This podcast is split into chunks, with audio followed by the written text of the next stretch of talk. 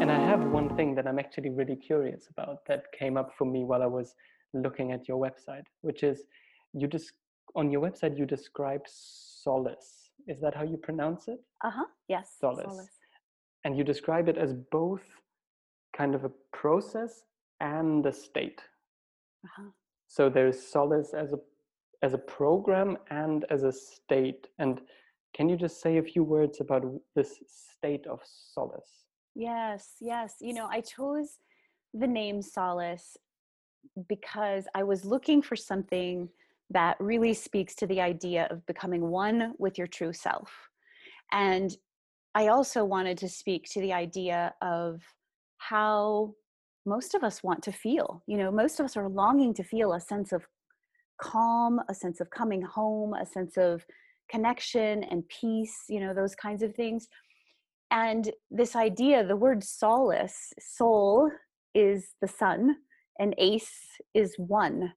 And the sun has always been an archetype for our essence, our true self, in you know all kinds of folklore and legends and things like that. And so I just thought, oh, that's such a perfect word for this idea of being one with yourself and so the program that i have is called solace and it's a, a journey to become one with yourself. But but like you said it's a it's also a state of being. I mean the definition of solace is about being at peace you know being in a space of comfort and and calm and and feeling centered and grounded that kind of thing. Yeah. And that's what i'm curious about.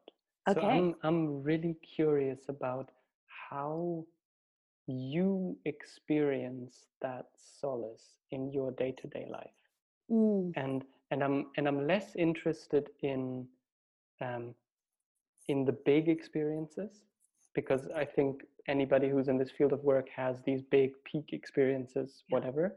And i'm really more curious about how is that how is that solace something you find in your day-to-day life? Yeah. You know, I think I created the program because it's something I'm constantly looking for. You know, I do experience it in day-to-day life and I'll share I'll share that, but I just want to preface it by saying I don't know, I'm not always there. I don't know that any of us can always be in that space. And for me, it's it's a seeking of this place of knowing that when I feel triggered by something, for example, that I can you know settle into a space where i can respond rather than react. Or even in meditative time you know I, I learned all kinds of different meditation from something very still and that you sit in quiet for a long time but ultimately i think having children and things like that really pushed me toward in day-to-day life i need to be able to tap into that state in any moment. I can't just say take care of yourselves kids. I'm going off to the bedroom to meditate for an hour because i need to feel better you know? So it's about tapping into solace from that place of doing the dishes and making dinner and, and grounding and how, myself. how do you experience that? That's what i'm that's how do i experience it? Yeah. so like in my body? Yeah in your experience however in my okay. you, however you touch into it. Yeah. So for me i experience it as a deep rooting like a rooting to the earth and grounding into my being where I feel very present in my body and I feel very even in my breath and my pulse, things like that, like the physicality of it, the emotionality of it. I would say I have a sense of ease with whatever's coming like even if even though i feel i'm fully human i'm going to experience emotions good or bad and i don't like those labels but for the sake of understanding. But what I notice in that space of solace is that I'm in this balance, you know, where I can I can meet those feelings, whatever they are, those emotions, and I can name them even. You know, often the best people can do is say, I feel good, I feel bad. But what is it that you feel? You know, so in a moment of of solace, I might feel and notice I'm feeling anxious. I'm actually feeling anxious in this moment and I'm tapping into that ground and able to name it rather than out of my body and feeling, you know, something that I'm not doing so, something about. So this so this experience of you called it both groundedness and rooted yeah like yeah when i hear that i feel my feet on the ground and exactly. i and i imagine it's similar for you yes yes and actually when i talk about rootedness i also feel a rootedness this way. You know like there's a certain rootedness to the above and an aspect of the invisible you know? Sometimes it feels like i need to root to my groundedness on the earth my physicality but i also need to root into that which i don't know and be able to somehow blend those within me and say there's some known and there's some unknown and how can i how can i meet that in this moment? So yeah. And and i'm very open to you not answering this next question but how how is that right now? Like do you do you experience any of that right now? Is there anything in you or alive that you would call solace to some degree? Mm. you know i noticed myself just talking about it brought me more into it you know you like paying attention bringing my own awareness in this moment with you yeah, okay, I can feel the weight of my body in my chair and I can feel this openness to who I am and what I'm here for. And do I have the answers and can I articulate that precisely? No, but it's like, okay, I'm, it's okay. Wherever we're going, I'm here. I'm mm. here. So that's, I think, what I experience in this moment. Yeah. Yeah. And Oh, this makes me a bit excited. Um, so this being here, being being open, not being perfect, but being willing to be there with it, mm-hmm. and and I'm curious, like what you call being open to who you really are. How do you experience that? That's a tough question because I think in some ways that is the ineffable. And sometimes it's what I find ineffable about describing my work because who are we really? You know, I think that is this question. And I feel like, oh, look at that. I'm able to do this, or look at that. I feel this, or I have this thought, or this inspiration, or I notice this pain or ache in my body. And are we all of those things or are we something beyond those things? And i notice myself it's almost like a a respiration between this like inner and outer existence of of beingness but also we could we could break it down microcosmically into an inner and outer aspect of thought an inner and outer aspect of feeling of physicality of, of our actions you know and again it seems ineffable i'm not sure i'm even making any sense but mm-hmm. but yeah what is who are we and that's i think where it's a constant noticing i'm always i'm always seeking to notice notice how am i responding notice how am i showing up notice how someone um, you know evokes or provokes or inspires something in me or a space brings comfort or not you know always noticing always noticing these little subtle responses within my being. And and you describe this move between inside and out and the question yeah. of are you this? Are you that? Are you both? Are you neither? Yeah. and um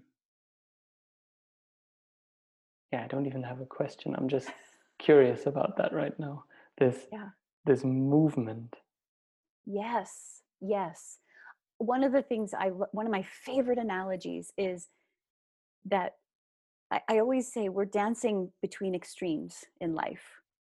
And so we could think of it like a tightrope and at each end of the tightrope it, it's held by extremes. So you could use like an example of extreme sadness or sorrow and extreme joy okay but we don't live on either side. In order to be on the tightrope, we have to move. The tightrope walker isn't able to walk that rope without some level of dynamicism, some level of movement in order to keep their balance, to keep that way. And we might visit one side and we might visit another. and we're never going to stand straight in the middle i also love the analogy of the pendulum you know we we often just i mean scientifically if you release a pendulum on one side it will swing to the same level on the other side until it eventually settles in the middle. Almost to the same level. Yeah like yeah there, yes exactly. those, yeah. Uh-huh. yes yes. Yes. So it's it's this walking the tightrope. Mm-hmm. um i'm going to switch my questioning because something else just drew my attention. You so it sounds like it's both in one way a state and an exploration at the same mm-hmm. time. And that the that. and that the state seems to be deeply connected to the exploration. I love that. That's a beautiful description. I would say yes. I mean we have to be here to consciously explore and understand what here is so hmm. yes i think that this idea of it's a state and it's an exploration and they each mirror each other it's sort of it makes me think of the, the concept where you hear people say you can't love another until you love yourself and yet you also hear the idea that learning to love yourself can be helped and supported by loving others and you know extending mm-hmm. yourself so which comes first you know i don't know that there's one or the other but we we need to honor that we exist in both the mm-hmm. outer and the inner yeah this yeah. dance and in this exploration in this state has there been one like insight or shift that has affected you most long term on your exploration? Has there been such a thing or such a moment? You know, I, I often have felt sometimes when I hear of people's aha moments that are so big and life transforming, I go, how come I don't have this big lightning bolt wake up call kind of thing? so sometimes i feel like it's been this gradual um, this gradual awakening gradual exploration but at the same time what i notice has been the biggest factor in my exploration is the true understanding that i know nothing. Hmm. i mean it, it just every time i think i know i kind of get whacked and go no you don't. No you don't. No you don't. There's some there's always something more to learn as soon as i think i know myself and who i am there's something that shows up that goes wow i didn't know i had that in me or wow i didn't know i had that in me. That's a little scary or you know there there it, it's it, it's always ever evolving and i love that. I think that's the joy that i find in the exploration is that it's never there's there's no destination it's all a journey so, so in a sense, when we had this, I or this, it's both a state and a journey. Yeah, yeah. It seems like you emphasize the journey. I do, I do. Yeah, yeah. In all the work, I mean, in like using solace as an example, I always talk about how it's a spiral. You know, we're not moving in circles. We're not moving in a line. That spiral might seem to kind of look like a meandering, very hapless path that seems like, why am I doing this? And you might even feel sometimes like you're going around in circles. But when it's a spiral, there's just always this open level, mm-hmm. even just a little bit that doesn't keep you. I mean, some of us get stuck in the hamster wheel. You know, we're constantly circling around, no going nowhere. And it's just opening that little bit to something new, some and, different way.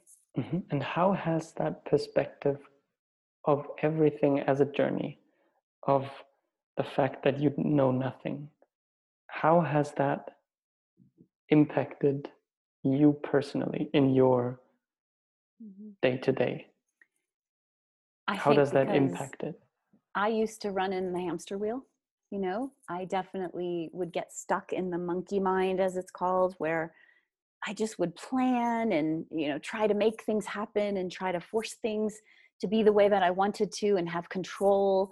And as I learned to open and surrender, I realized that I'm not in control.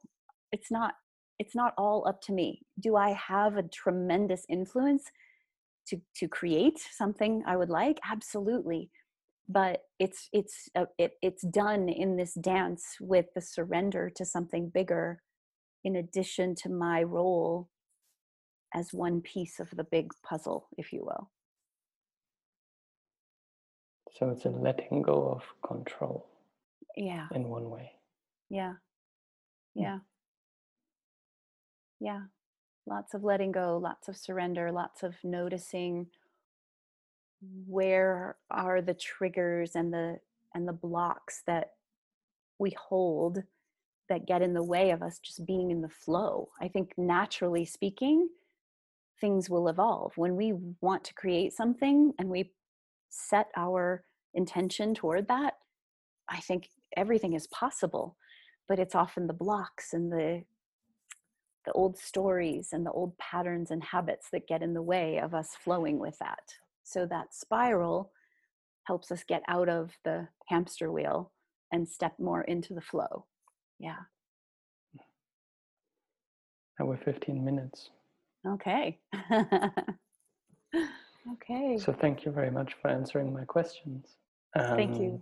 Uh, you now have 15 minutes where I am here to listen to you. Uh-huh. And I'm curious, like, what is it that you're thinking about in your life right now? What is it that is in your thoughts and where you're at the, at the edge of your thinking?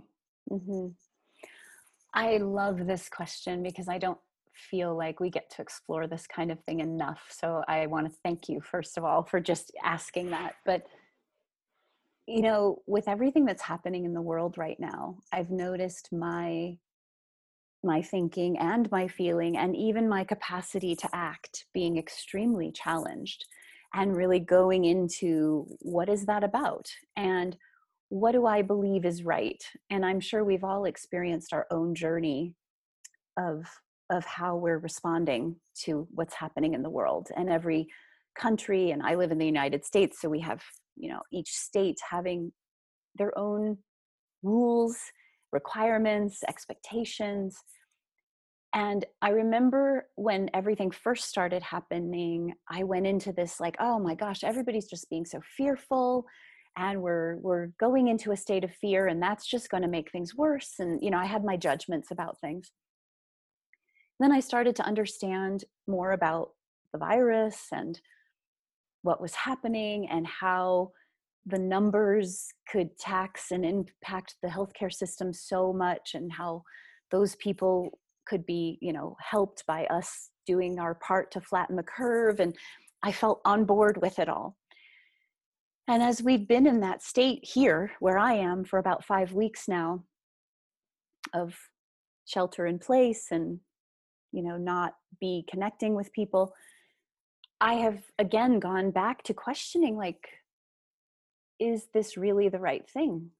Is this really what is best? Are we creating a whole nother thing that is doing damage in other ways aside from what we're trying to prevent the damage with? And I ask these questions not because I feel I know, but because I'm literally in these questions, you know, at the edge of my own feelings about what is what is right and what is not right and noticing the intensity with which you know people are oh my gosh they're not wearing a mask or oh my gosh they're you know not following the rules and they got together with someone or whatever it is and but also noticing um like a deeper question about what does it mean to live well and to die well? Mm. and this question of how uncomfortable we are with death as a as a humanity. We don't have a relationship a good relationship with death. And why is that? Could it be because we also don't really know how to live well and so again it goes to these questions of could this shelter in place and this disconnect from things be helping us to go deeper inward and think about what does it mean to live well? And yet at the same time could it be damaging us because we are initiated by our relationships? We reflect one another in each other and when we can't see and be with each other that's really difficult. And so so, yeah. so it so it sounds like on the one hand there is this level of um, what's the truth about the virus the way we mm-hmm. deal with it mm-hmm. which can be looked at as like what what what's the data saying and which theory about it is correct yeah but but on a on a deeper level there is a question about actually human life in it of yeah what is the right way to live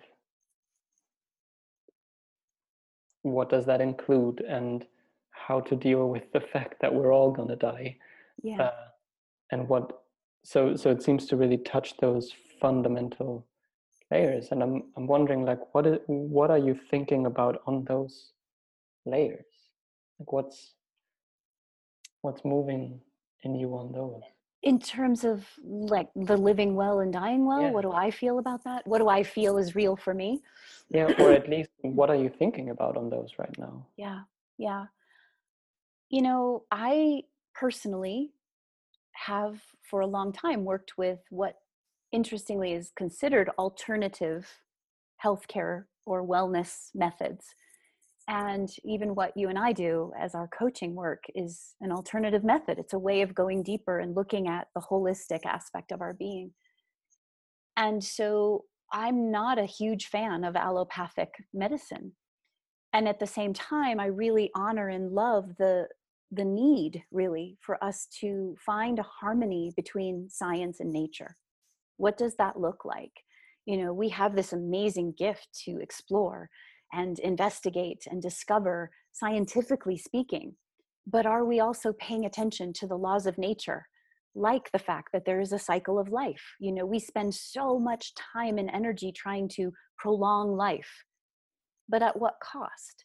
You know so these are the thoughts that start to come up to me and you know we've had comments made that people say, oh, we need to get the economy going, and oh, the elderly are happy to sacrifice themselves so that the younger mm. people can have a better economy. And it's like, wow, that's not quite what I'm thinking here. That's, you know, that's that's a very first of all, I, I'm really tired of the worship of the God economy. You know, that to me seems like we're we're really missing something here. What is that something?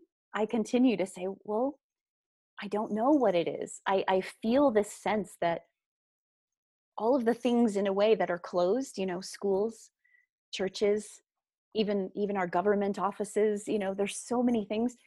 All of those are systems that we have bought into and that we live by. And I'm questioning, I'm saying, to what degree do all of these systems need to crumble? And what does it look like to build something completely new?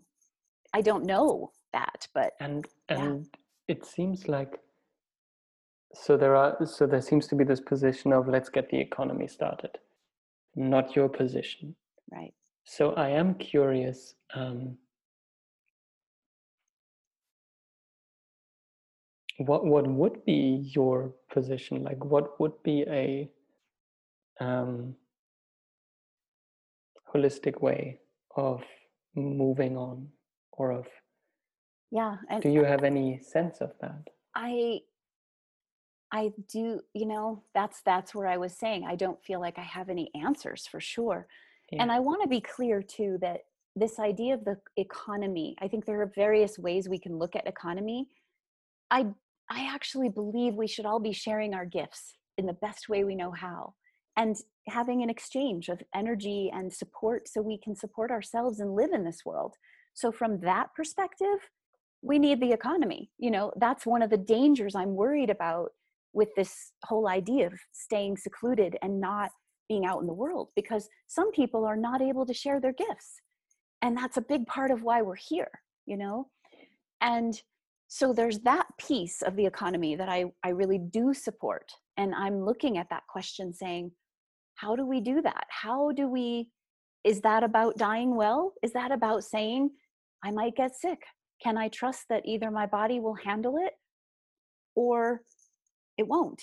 And you know i had a very difficult conversation for example with my teenage boys where i i'm young you know i'm i mean i think i'm young but compared to you maybe not but you know but i'm feeling like i'm not in that risk pool you know i'm not and so i feel that if i were to get sick i will be i'll recover you know that i don't and i'm healthy i live a healthy lifestyle i don't have any risk factors but I still felt like this is an opportunity to have these difficult conversations of, you know, if something happened, here's where this is, here's where this is, here's how you can find this, here's how what options you might have, etc. You know, having some of those difficult conversations that none of none of us tend to want to have.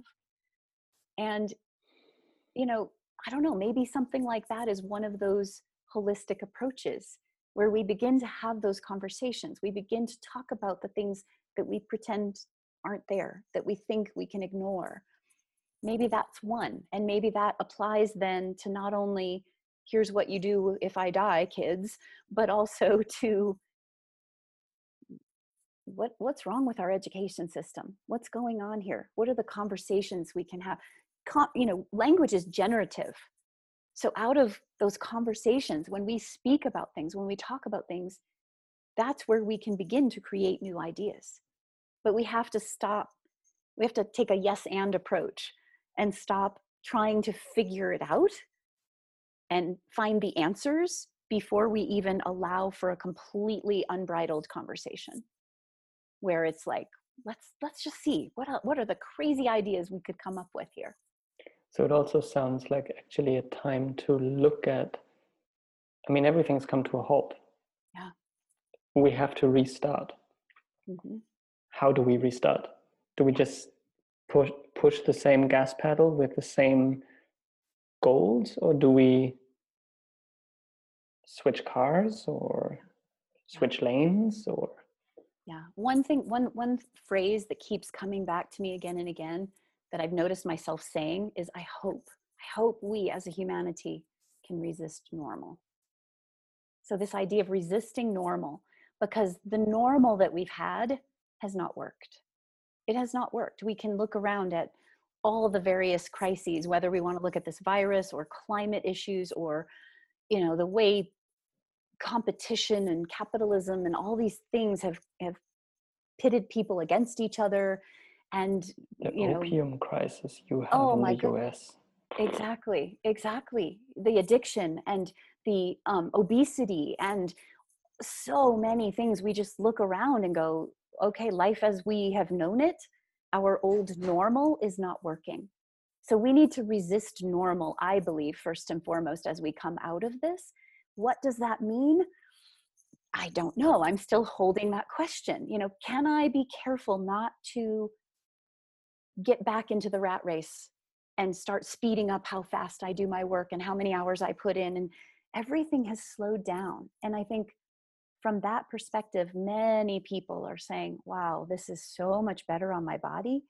I'm so much less stressed. There's a different stress, of course, concern over the virus, but there's another like shift that people are experiencing where it's like, you know, like oh, I can breathe for a moment.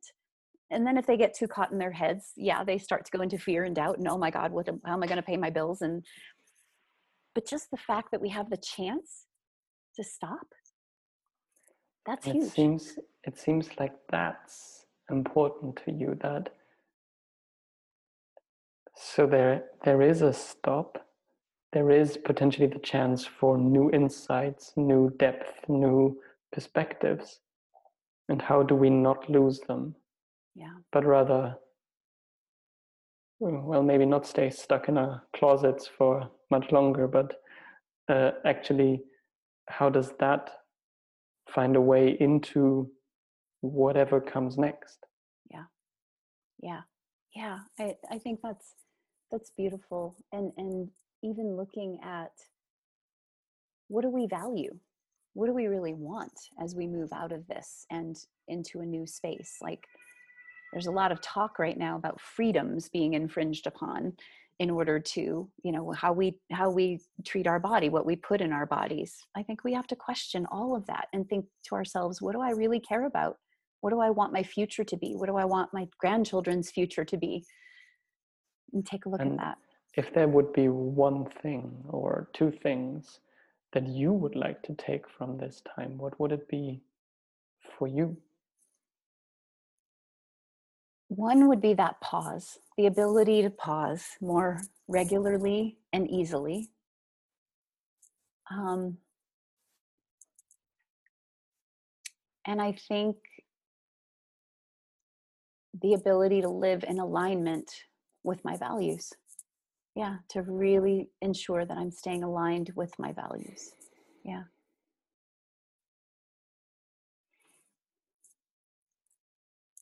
What does, like that seems deep, that staying aligned with your values, what, what does that mean for you? You know, I'm it's another question that I keep asking. What do I value? I'm constantly reassessing that. And my family is always at the top of that list, you know. So am I spending the time with my boys that I want? Am I taking, you know, that these precious moments while I have them and really treasuring them and staying present to them?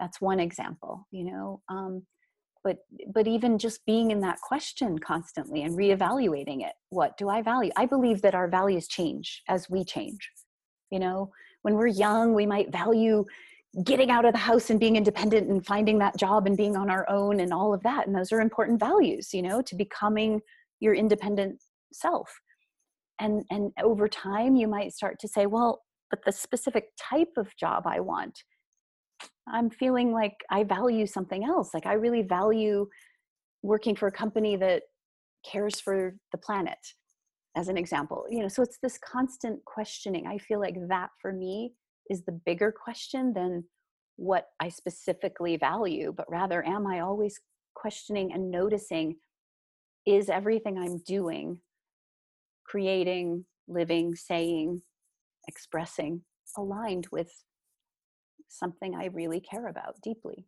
Yeah. So, so it seems like it's the questioning itself that's mm-hmm. important to you, which I think brings us back to it's a state and a, and an exploration. Yeah, yeah. And it seems yeah. that that exploration and the willingness to explore is really fundamental for you in how you live your life and what you want to invite other people into. I love that. Yes. Yes, I think it is. I mean, as much as we mentioned earlier, it's a journey, and I emphasize the journey, it's more specifically an exploratory journey.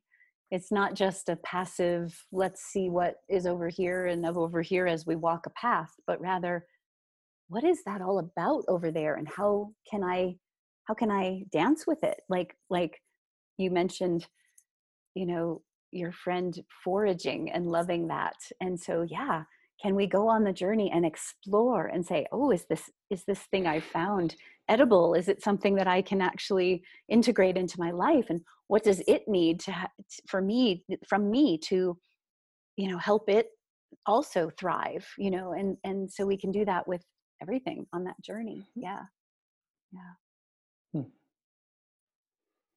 So that was 15 minutes again. Powerful questions. I'm loving this. yeah, and I need a short break. Okay. As I said in the beginning, but I'll be back. I'll take one too. I'll come right back. Wonderful. All right. Thanks, Lucas. I am interested in. Exactly. You now have 15 minutes to ask me whatever you're interested in. Okay. Okay. Well, I am loving the work that that the the it's broad and yet narrow what I see and and have read about what you do and and and I'd love to understand I always am curious how does one come to some of the work that they do so there's that but I also in the context of of you work with the parts but also the body and I know you're a lover of nature and so you have this incredibly beautiful um, depth and and breadth to what you do and so i'd love to know how you came to it and what made you have that level of of um i don't know what to call it but that's your dance is how i'm seeing it right? Mm-hmm. you know? Yeah. So i'm going to ask you a question in a moment but um, i actually think one of my biggest challenges is that i'm interested in a shitload of things and I, I find it really difficult to get them to get to stick to one thing rather than being everywhere so mm-hmm. um, so the the fact that there is lots of influences and stuff in what I do is is both a strength and a challenge. Yes. And I and I didn't fully understand the question you asked. Like I could now just talk off, but what is it really that you're like that you're asking me so i can mostly first i just wanted to start by knowing you better like how did you come to this and and i so relate to your loving lots of things and that's part of why i'm asking the question because i'm very mm-hmm. similar so i'm curious where did you come at it from yeah so um the first how did i come to this has really been um like a an experience while I was studying, and I don't even want to talk about it too long, but I was studying very scientifically, and I had like a a very big meditation experience that kind of made me see that everything I was studying was incomplete, which deeply frustrated me and made me quit. um, uh-huh. I so that's kind of how I got into this field, and how I got to what I'm doing now I think has mostly two sources. So I, I spent years um, in a field called eh, called circling and authentic relating. Mm-hmm. It's if you're in Colorado, yeah, it's quite big in Boulder. Yeah. So um, a lot of that is about just being together and allowing the connection to unfold and through that us to unfold to new experiences.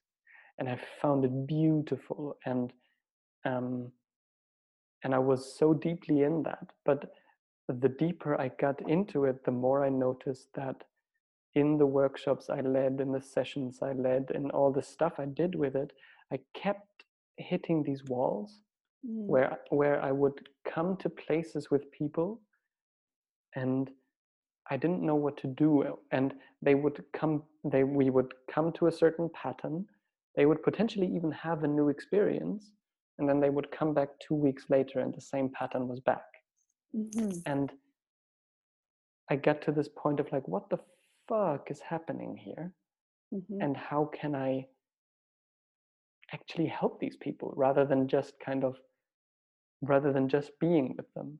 And that right. made me then open a whole different can of worms of studying psychotherapy and trauma therapy and body work and all of that because I wanted to understand. Yeah. And um, so a lot of what I do now is this combination of, um, I think, the modalities of that relating that I think are actually brilliant and really up to date um, because they they are so immediate. They're about how are we right now, yeah. and let's stay with that. But not just staying in the relationship and just thinking that oh, if we just stay in the relationship, everything will be fine. But um, to actually bring in more and more distinctions coming from different fields. And so that's a lot of what my work now is about is the merging of these two. Beautiful. Beautiful. Yeah. And and i'm i'm hearing there's a certain aspect of your own i don't know if i should call it interest or even passion because you sound passionate about it of progress your interest in progress. And so there's yeah. this aspect of like yeah it's great that we can have certain things that feel good but what's going to really make it be progressive so that we're really moving forward in our lives and so an evolutionary slant to your work it's very interesting that you say that. I don't think about myself like that. The first thought I had when you said that is I think I have that most with systems is uh-huh. that I often, so for instance,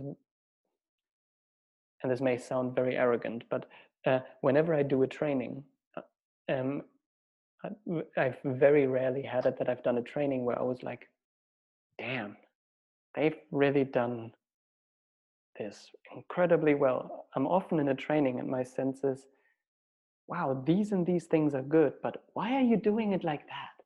Like you could do it differently and people would actually have a different experience. Yeah. So I'm very much then looking at how can I teach things? And that's where this authentic relating thing comes in because I think it's such a direct teaching tool. Yeah. But I also do have that, and I, I've really not thought about that much. Of I really do want to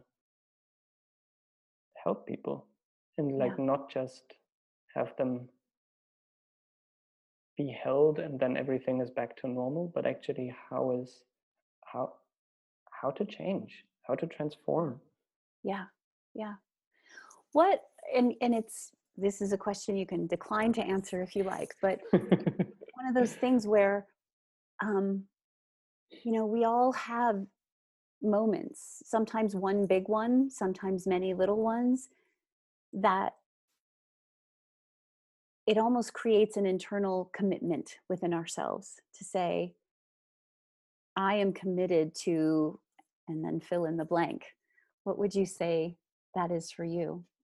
And you could share what the moments were if you want or just what the commitment has, is that's come out of that.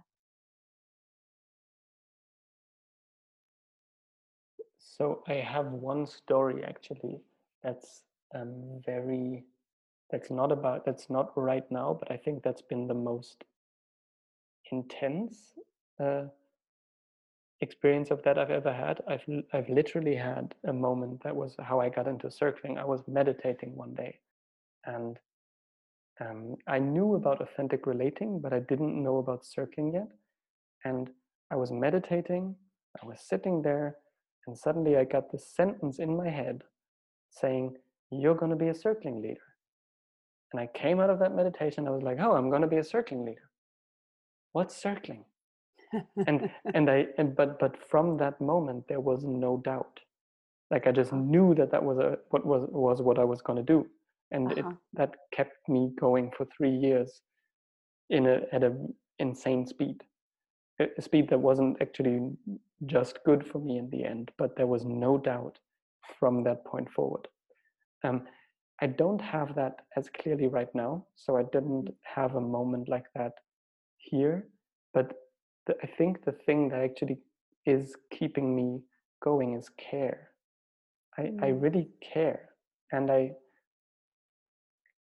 and I see so many people who who want to change and who are struggling and who are investing lots of time and energy and money into things and programs and stuff of which I and again this might be my personal arrogance because I I definitely don't I'm not the most humble guy in the world um, but um, of which my personal opinion is it's not that good of a program and mm-hmm. that is a large part of what is keeping me going is this sense of in one way like almost a responsibility of mm. um, I, I, don't actually believe that I'm uh, that I'm that great or that I have all the answers. I actually don't believe that, but I often think um, I have a quite balanced view on things, and I have a very and I can actually see where things are good and also not good, and yeah. I think many people would benefit from that rather than being sold hypey self-help shit and that's actually a large part of my motivation is that is this sense that i see that people are looking for that. And what i hear correct me if i'm wrong is that you're definitely more interested in the simple ways the individual human being can become themselves. That it's not it's not about hype it's not about fancy this or fancy that you know big long processes but rather a touching in a connecting and a deeper dive would you say that's true i, I would i would yeah. say at the essence that's true I'm also mm-hmm. looking at what are the processes that are needed for that, because mm-hmm. I think there are actually, and this is like I think there are often skills involved that we haven't developed. There are often um, distinctions we need that we actually need to learn. So yeah. I think there is a lot of content that then becomes important. But at the essence, I think so. That's why I was so interested in your solace. Is um, I would call it self. It's yeah. in my experience when I'm in myself or connected to myself, then suddenly the things that were challenging five seconds ago are not challenging anymore. Yeah. And it's and it's that experience that is at the core of what I want to show people. And then with that, there is also a knowledge that that makes me expendable. And I'm actually very happy to make myself expendable because I I think when people actually experience that in themselves, they they realize how much they are capable of. Yes, yes. I I've often said a good coach is not a coach for long to the same person because they're teaching them to become more self-reliant. Like you said you become expendable. Yeah yeah. What do you wish you had that that you're hoping to offer others? Like, is there something that you're doing that that you feel would have also made your journey oh, better oh, easier in the past? Yeah like what do you wish you had in the past that that you're now doing that you're hoping will help others that you didn't get.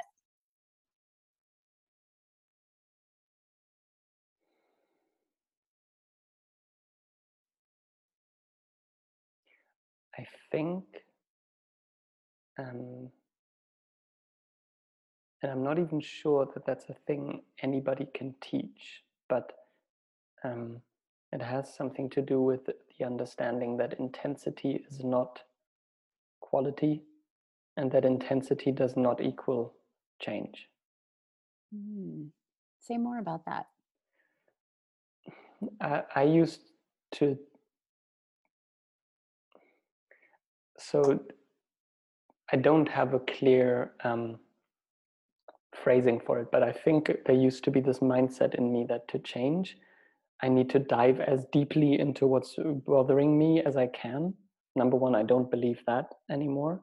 And that was a lot of my trauma training is actually about that.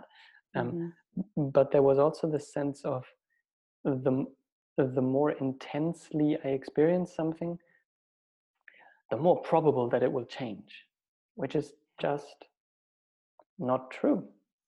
And it's it's that distinction of mm, are you just having a loud experience right now? Or is it actually bad? Because I think mm. actually there are many times when people are just having loud experiences, but they're not necessarily good or bad, they're just loud. Um, so that distinction of like, oh, it's a pet peeve of a train of a co- uh, teacher I have who who always says this thing many times when people come from a workshop they will say, oh, it was so intense. But rather than saying it was intensely what, uh-huh. they will just say it was intense. yeah. So so it's that it's that shift of um, so what are you actually experiencing rather than how much of it? Yeah. Um, and um, for me, a lot of what has actually changed the way I am with myself is the much more subtle way of being with me that's very quiet and that's very boring in one way because it's not loud and not but it's it's actually what what's sustainable. Yeah. So i think that if somebody could have taught me that that would have definitely um, stopped me from recreating a lot of pain Mm-hmm. I'm not sure anybody could have taught me that, but yeah, yeah, it's uh, it's it. I I think experientially myself as well. I think sometimes we need to experience the intensity to realize whether it is or isn't significant right yeah yeah yeah I, that's beautiful i love that i love that that picture that you've painted of you know the, the qualities and the specificity of what it is rather than the amount or the scale of what something is. Yeah. Mm-hmm. yeah beautiful. yeah and it's that's that's very much changed my being with me. Yeah. Yeah, yeah. Those were 15 minutes, by the way. Okay. Okay. It goes fucking fast, doesn't it? It does go fast. I could keep asking lots of things, but well, now I guess we get to move on to what what's at the edge of your thinking and emotions, and what you know, where are you in life right now as we yeah. explore? yeah, and this is this is going to be a very interesting one for me because this has been one that's been bouncing around in my head for weeks, which is that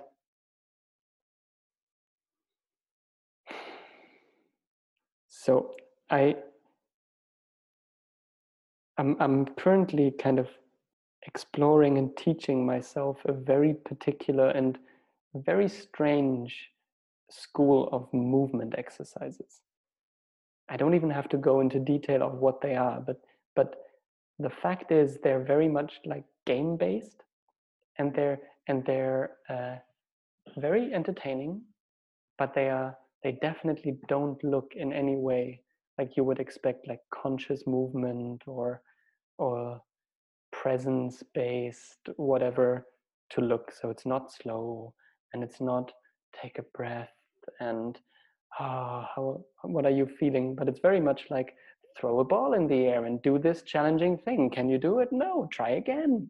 Um, but I see how good that that um, that movement is for me because I I love to play. I love to do stupid shit, and it's actually much more engaging for me than uh, doing a slow walking meditation. I'm I'm not a big fan of slow walking meditations, but there is a part of me that thinks I should because that's the right thing to do. Um, so I'm doing these really strange movement exercises and i'm really thinking about so how far do these go? Um, how much of an impact do these actually have on embodiment and on presence but in such a different way than i'm than i'm used to? And i'm i'm kind of exploring this and it's almost like blasphemy for me to think that this could be a path. So i am a little bit shy about them and shy about um, really using them.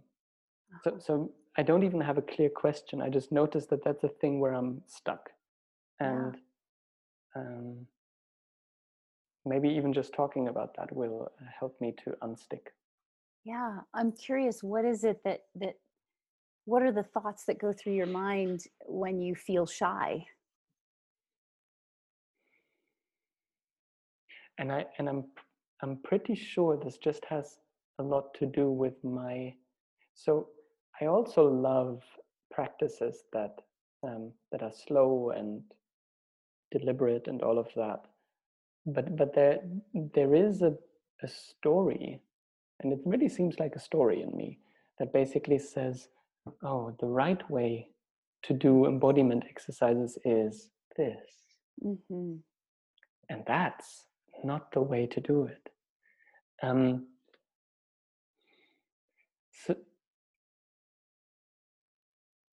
yeah, it's it's really about. It's almost yeah. It's it feels like if I were to say I do this stuff that's a lot about consciousness, and I do these games that if you look at them from the on the surface, they have nothing to do with consciousness because it's not conscious movement. It's not surrendering into the body. It's none of that. It's literally juggling on ecstasy. Like it's complex and tricky and all of that. But why not? But but something in me says no don't do it. Don't do it. I can't i can't help but feel like, well, I would have to be really in my body to try something like that. So I don't know. and in a way, yes. And and um but it's and this is again, and there's immediately a but coming up. There is this uh-huh. so so there's there's some part in me that's so convinced that it has to look a certain way that it has mm. to be in this conscious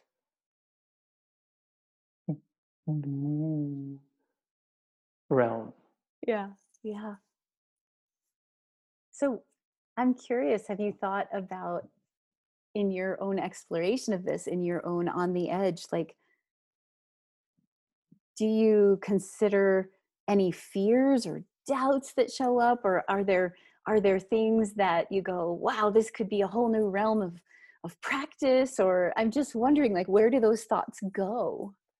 I'm, I'm, I'm so in the positive sense they go towards this could be fucking awesome. I actually think you could get people with this that are that if they look at slow dancing they're like why the fuck would i do that? And the potential I actually think is deeply embodying and deeply integrating and nourishing for the body. Um, the fear is that if I,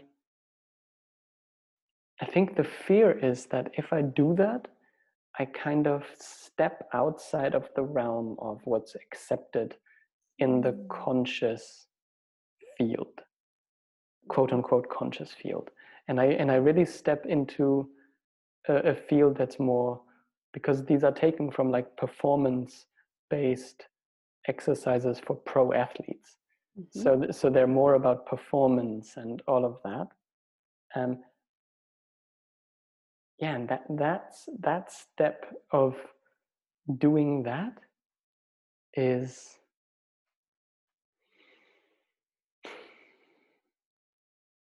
that's where it then gets scary. And i i ask myself right now like what is what is the worst thing that could happen? And it, the immediate answer is I, I would be laughed at if i did this. Like i would be laughed at if i took this approach out there. And what would happen then? That would not be good that would not be good. oh. Well, that's a good question. What would happen then? Um, well, realistically speaking, nothing. But it would not be good. Definitely not be good. or could it be? I don't know. I mean, I'm sitting here going, everyone I know that has, you know, taken a different perspective and it, they'll get pushback. There might be those who laugh at or chastise or whatever. But then there are those who go, wow, this is really cool. This is something I can relate to because I can't do that slow stuff. mm-hmm. I don't know. I'm just, you know, on that edge with you. Like, what does that look like? Yeah. it's it's actually right now i feel more energy moving around it. I have uh-huh. more of a sense of sitting up straight. It's it's really this so i would be laughed at. That's still scary but the question of what would happen then is more like realistically nothing. Absolutely nothing. Right right and I actually feel really excited about these exercises because they're because they're fun, and I love fun. I enjoy. I think there are a lot of people that love fun, so yeah. I it could be really really amazing too, you know. But I understand, I hear you in terms of why you would feel like that's at this edge of your comfort zone and at the yeah. edge of where you want to be. Yeah, yeah. But at the same time, it's actually really enlivening right now to sit at this point of ooh, it's scary and yeah. And maybe not so. Yeah. yeah. yeah what's the worst thing that could happen right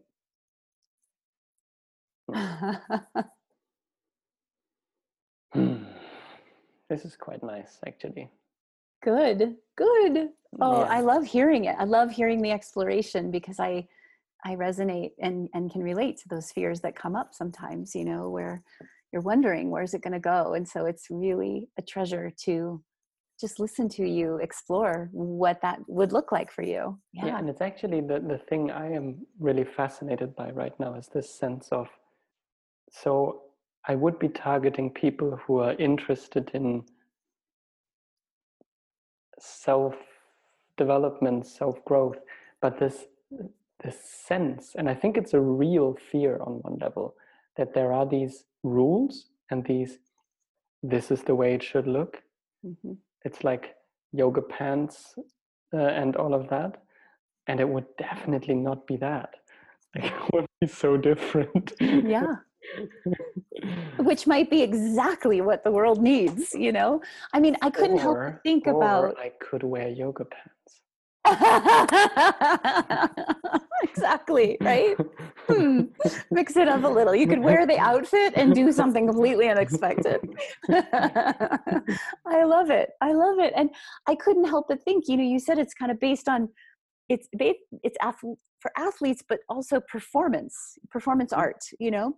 And isn't life a performance art? You know really? I yeah. mean leadership is a performance art Absolutely. you know all of these things. And so how cool to bring a performance art and, as a way and, of connecting to that and actually like a lot of the exercises at least the way i am playing with them right now are about like you're playing with balls and you're throwing things and you're doing weird movements and it's actually it's in one way it's so freeing because it's also so childlike and mm-hmm. i think so many at least in my world especially boys i think girls as well like they actually grow up doing playing ball so much and then we mm. stop yeah and Sadly. so so there is also that sense of actually it's i think it's so deeply rooted in mm. many people as a yeah. as a as a connection to playfulness and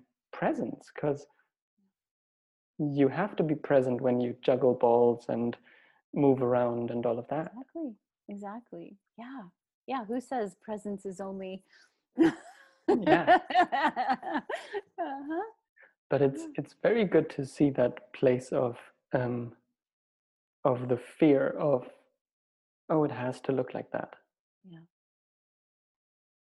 Yeah beautiful i love hearing the exploration i love it love it. Anything else that you feel like you're on the edge of with that? No the rest is now just i'll have to play with it myself and then i'll have to try it out because i don't know maybe i'm the only dumb dumb dude who enjoys this. Like that could be like you never know. Um, but um, but the, but it actually feels just like i can freely play with it and then bring it mm. out and just play with friends and try it. I so love it. the sense i have right now. Yeah. That's exciting. It's exciting to think about. Yeah. Mm-hmm. very much. Mm. yeah. I actually feel quite complete with it right now. Okay Okay, good. I appreciate you sharing it because it's inspiring also to think about for all of us, I imagine, when we're contemplating something and all the rules and the shoulds and the you know the boxes that we put ourselves in and how can we and, explore and how, and beyond that fucking um mm, artificial oh, they are yes like yes. this just a sense of consciousness or movement practice or anything having to look a certain way. Yeah. It's who says so and exactly. why and yeah. what? Yeah. So, yeah. but but but on another level, those expectations are real. Yeah. And that's that's a that's another one where yeah, this is my thinking, and I can take responsibility for that, and that shifts something in me. But culturally these expectations are real. Yeah. And you know what it made me think of? When rock and roll became a big thing rock and right? roll obviously. Right? I mean oh my goodness how could we be watching people gyrating their hips on stage and oh, remember? I mean it was such a I big thing. Well I wasn't alive then either, but I know from history. Let's be fair. That's good. but no, but just the concept, like what what I, the understanding of people thought it was like the devil's music, you know, and that it was terrible.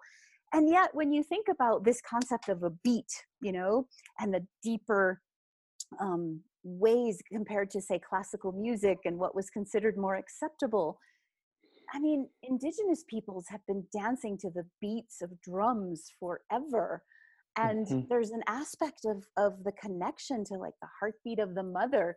And so I, I listen to what you say and I look at that and I go, is it really that different? You know, we have this idea of what what presence and what connection and you know deeper awareness is supposed to look like but isn't some of that experience like you said it yourself you're present in the juggling and the playing and the and the using your body in these unique ways. Eh, yeah it might look weird to some at first but look how rock and roll took off. Now it's dead. I know right? It all everything has its time right? I don't know. Yeah but it's it's interesting. I mean to look at just we all start somewhere and new ideas mm-hmm. come and and some catch on and some don't and yeah. So maybe for now thank you very much for this conversation. It was a pleasure talking to you. likewise likewise. I look forward to more i hope so. Yeah. So i'm just going to click click you never you never know what's around the next corner